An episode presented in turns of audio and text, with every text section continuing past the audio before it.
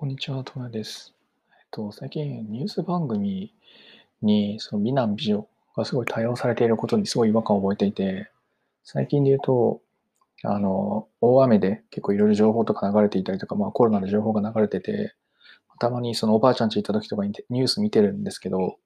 そのニュース番組のそもそもの目的って、まあ真実を客観的に伝えることだと思うんですよ。そのテレビが全てって言ってるわけではなくて、そのニュース、ニュースチャンネルと言われているものだったりとか、ニュースを伝えますよって言っている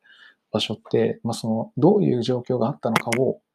その見てる人たちに伝えることが、まあ、最優先であり目的だと思うんですよね。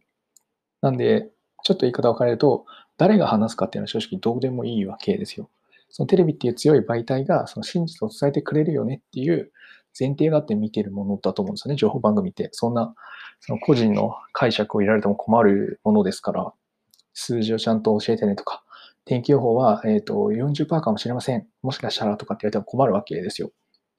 つまり大事なのは伝わりやすさ、その老若男女に対して分かりやすく伝えるということが情報番組の僕は目的だと思うんですね。それを考えると、別にそこからと美男美女である理由が全くないのと、逆に美男美女であることのデメリットも多いんじゃないかなっていうふうに思うんですよ。でというのもどういうデメリットがあるかっていうと、まあ、人はそもそも目立つ特徴に注目する傾向ってあると思うんですよ。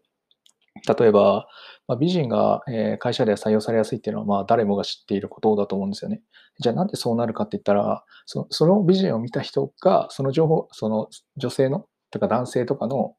に、がどういう人かっていうのを決定づけちゃってるわけですよね。外見で。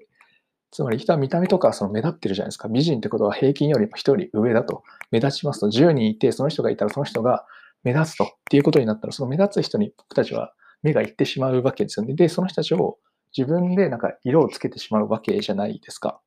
で、そこに重きを置いてるから、美人だから採用されて、でも何もできない人っていうのが登場したりするわけですよね。まあ、極端な例を言うと。つまり、人は目指す特徴に注目するっていう影響は多分誰にでもある。っていうのを考えると、そのニュース番組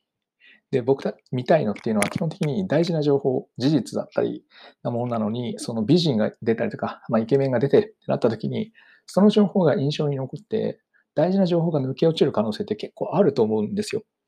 かつ、この美人が言ってるからみたいなっていう話にもなってしまうんじゃないかなっていうふうには思うんですね。ただ別にだからってニュース番組がダメとか、その美男美女だからダメって言ってるわけではないんですけど、だとしてもその美男美女を押し付けてる感が結構強いなと思っていて、その服装とか、なんか、いや、なんでそういう服装をしてるのっていう、むしろなんか、無地で、その学校の制服みたいにして僕欲しいわけですよ。だって僕たちが求めてるのは情報なんで、そのあなたのその服装とかスタイルに目が行くっていうのは邪魔なんですよ。ただのノイズでしかない。で、とかっていうと、じゃあ見なきゃいいじゃんって言うけど、いや、そうではない。ニュース番組というのは、そのテレビでそのニュース番組をやるっていう影響力を考えたら、真実をちゃんと伝えるっていうことを使命にしているはずなんですよ。じゃなかったらおかしくなりますから。ってなった時に、いや、それいらないだろっていうのをすごい感じるんですよね。すごい邪魔で。まあだからなんかニュース見なくなったんですけど。ってなった時に、じゃあどうやって伝えるのがいいのかなって個人的にまあ多分不可能ではあると思うんですけど考えたのが、多分大前提として、まあ、この人が言ってるから聞こうみたいな風に思わせない仕組みは絶対大事だと思うんですよ。で、例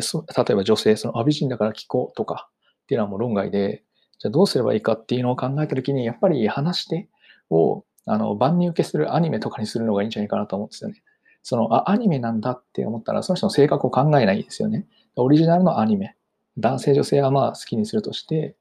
でかつ声もほぼ統一すると。アナウンサーごとに声を変える必要なんてなくって、もうこういうニュースの情報番組はもう統一してこの声ですとか、多分作れると思うんですよね。全員が聞き取りやすいというか、その、不特定多数が一番聞こえる声って多分もう科学的に出てると思うんで、そういうのを使って流してもらう。そうすればアナウンサーのその役割も減って仕事も減っていいんじゃないかなっても思うんですよ。なので、そういうことをしていって、必要な情報をちゃんと伝えてもらう。もしテレビがやるとしたらですね、っていうふうにしてくれないと、そのコロナだったりとか、その世の中の今の、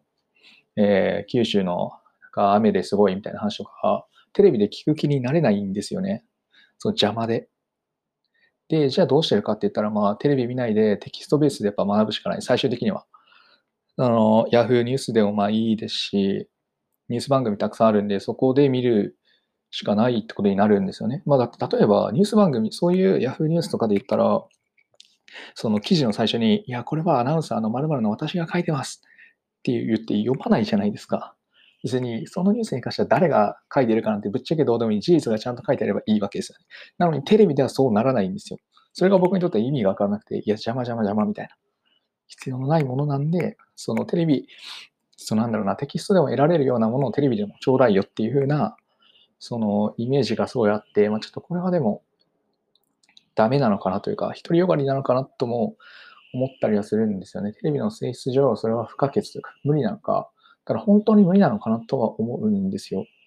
なので多分実現は可能なんじゃないかなとは思うんですけど、なんかそのテキストで学ぶような、もちろんテキストにもそのバイアスとかその思い込みっていうのはもちろんあるにしても、